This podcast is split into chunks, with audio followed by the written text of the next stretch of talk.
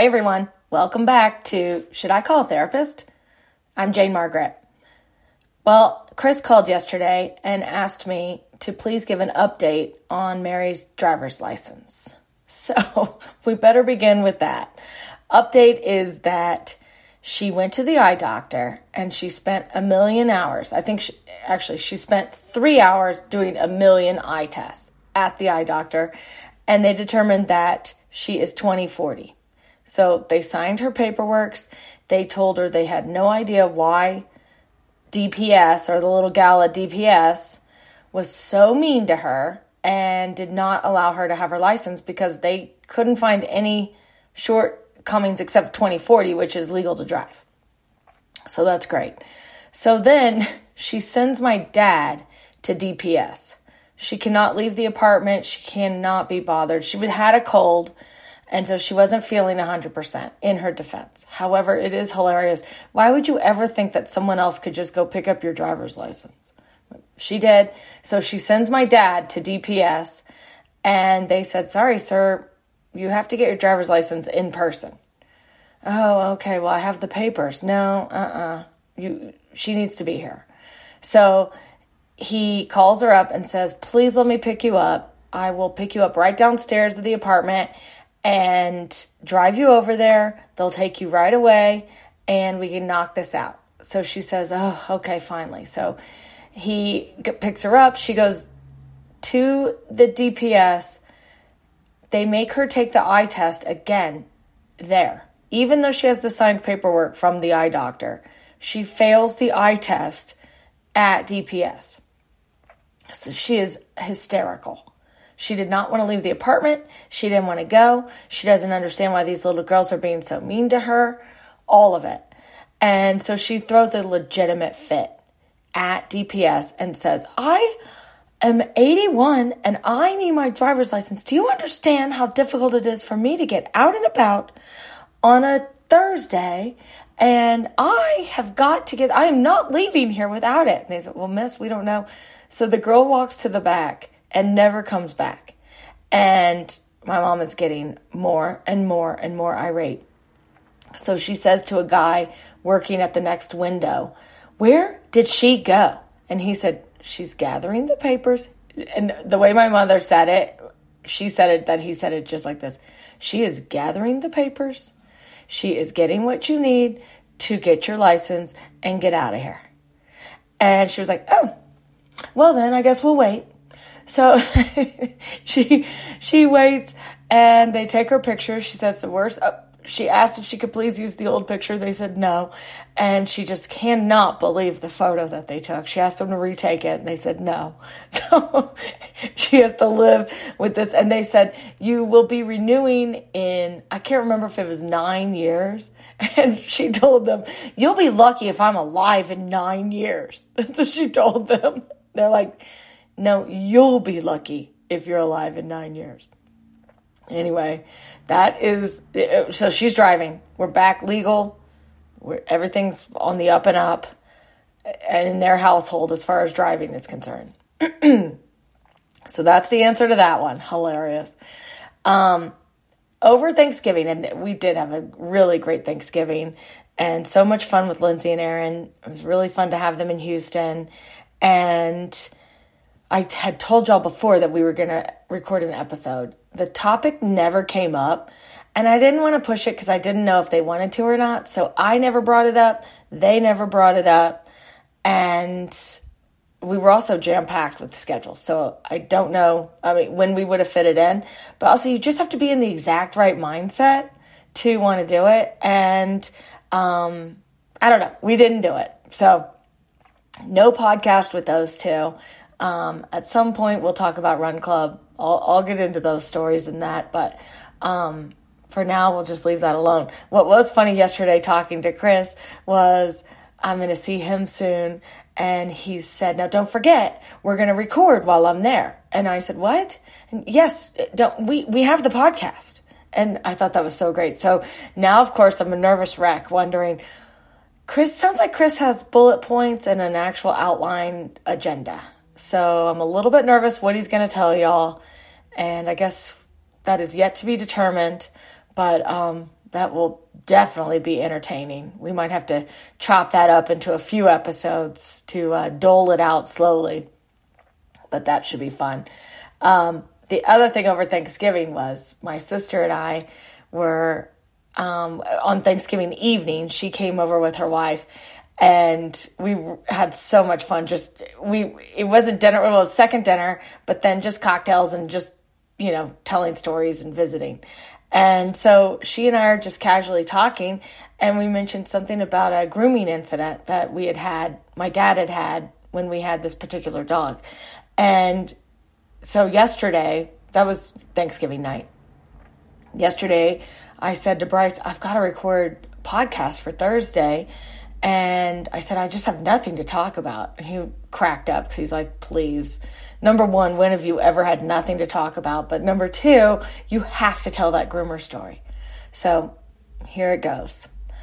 Um, I will begin the grooming story by giving you just a smidge of background in that uh, my mother is in more in the past, but she still does it. Ad, avid um, needlepoint. She she spent her all of her free time needle pointing, and part of that was obtaining the canvases, the threads. She was very into the threads. I guess that's a whole, there's a whole subculture in needlepoint where a beautiful canvas is then um, like a custom canvas is painted by an artist specifically for you to your specifications with your colors and then you ha- take it to the needlepoint store and the higher end stores then they select the threads and the way that the um, needlework looks different. Like each um, row might look different based on the textile that you use. You know, the heavy heaviness, or maybe it will have a um, metallic, you know, air to it, or whatever. So there's a whole art to selecting the threads, then which stitch do you use, and go down to the canvas. So um, all through my childhood, we my mother spent Saturdays at the needlepoint store. And she would make friends with the latest one and she'd be there for a couple years and then maybe that would get worn out or the person would I, I don't really know what happened, but let's just say that got worn out that relationship got worn out or she got tired of what that person was carrying and would switch to another store.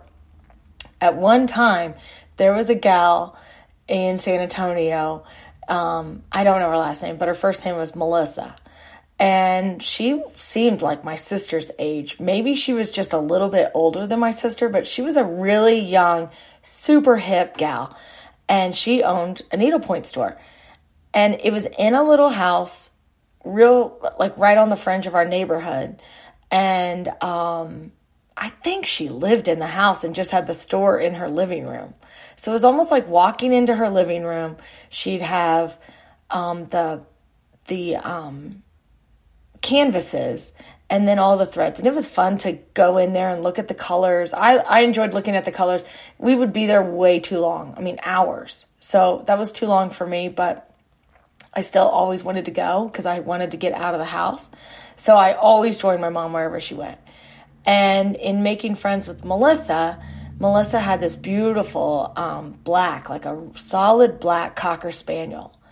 And that dog at one point had puppies. And so she asked if um, my parents wanted a puppy or, you know, where my parents, my parents always had a dog or mo- sometimes two dogs. And we weren't dog people at all. But my mother has always collected things. And so she would bring home, and she'd always bring home these wild, like, kind of rare dogs. We had an Airedale and um, our most infamous dog was a sheepdog named Jim Scott. And I mean, a sheepdog in San Antonio, Texas was the least practical um, breed that we could have. But she knew someone who knew someone. Who knows how these dogs ever came about, but they were always either kind of gifted to us or she would just pay a little bit of money. And this is way back, you know, in the 70s and 80s when um, it wasn't as frowned upon, at least in Texas, it wasn't as frowned upon to have dogs from a breeder, maybe not a giant puppy mill, but someone's dogs had puppies and you would then take those puppies. That's pretty much how it worked. We had a black lab at one point, um, Lhasa Apso. Um, but one dog that we had was this black.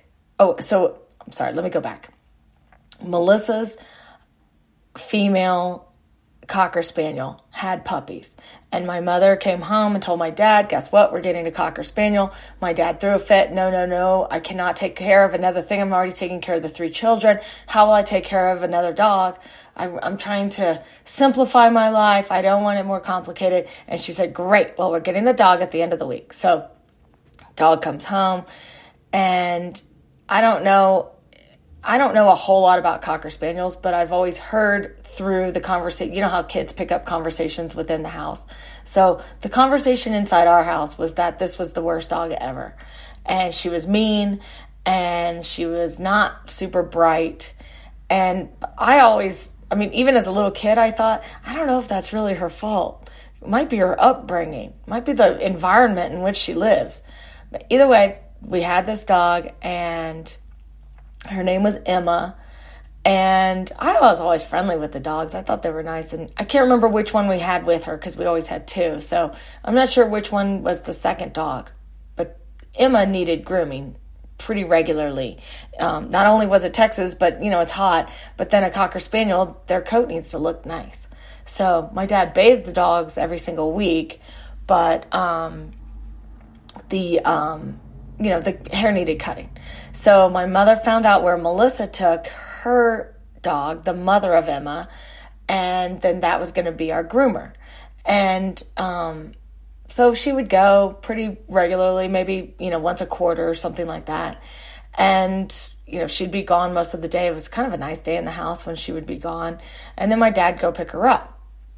One grooming visit, my dad goes to pick her up and she just jumps right there. No, it was the opposite. I was thinking she jumped right in the car. No, she didn't. She did not want to go with him.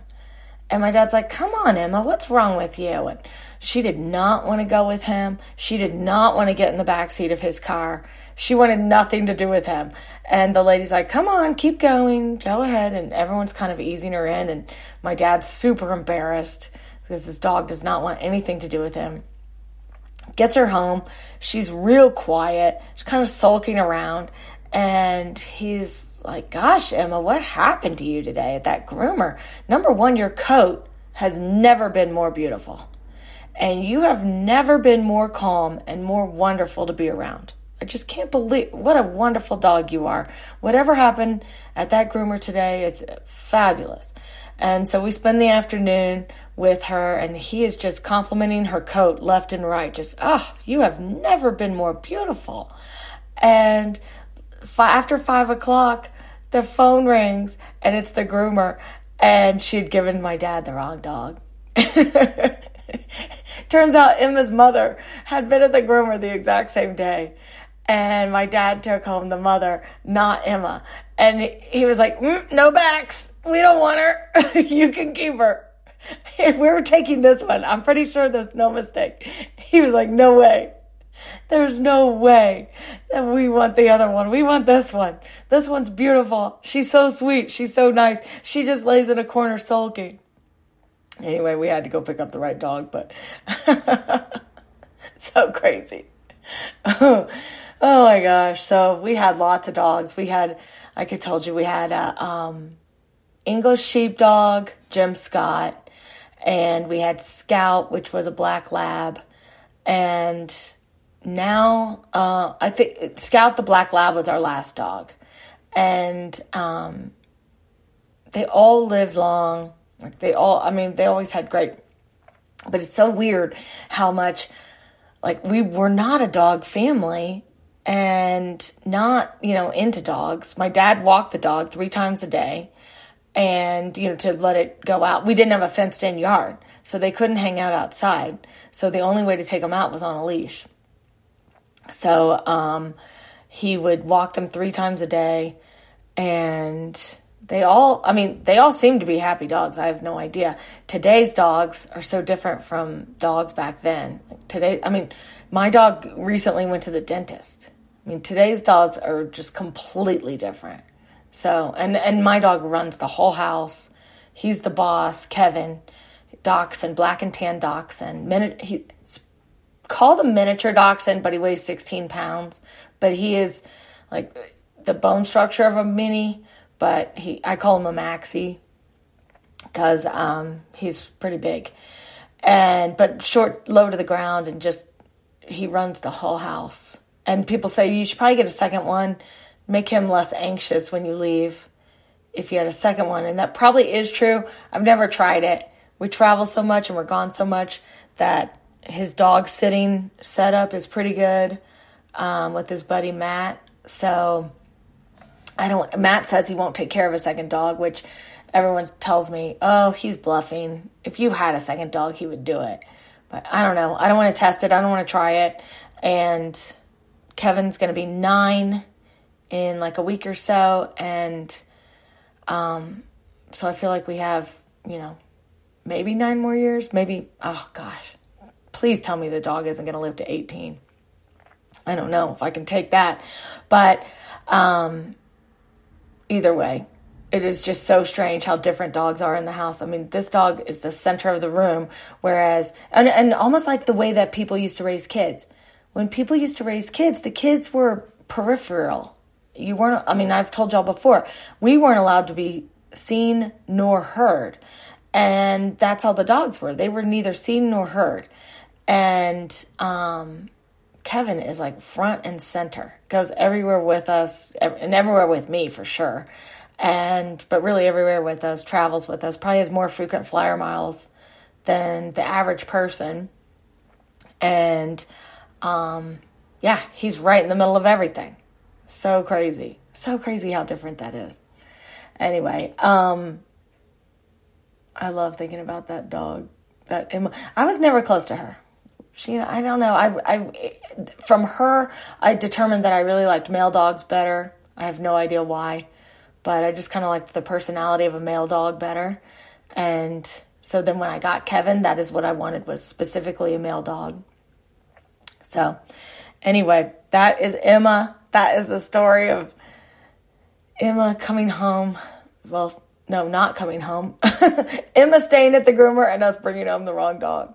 So anyway, hope you guys are doing great. And um, thanks for listening. Gonna keep it short today. We got big action going on in this house. We'll talk about that later. But um, anyway, thanks for listening. I will chat with you soon. Take care.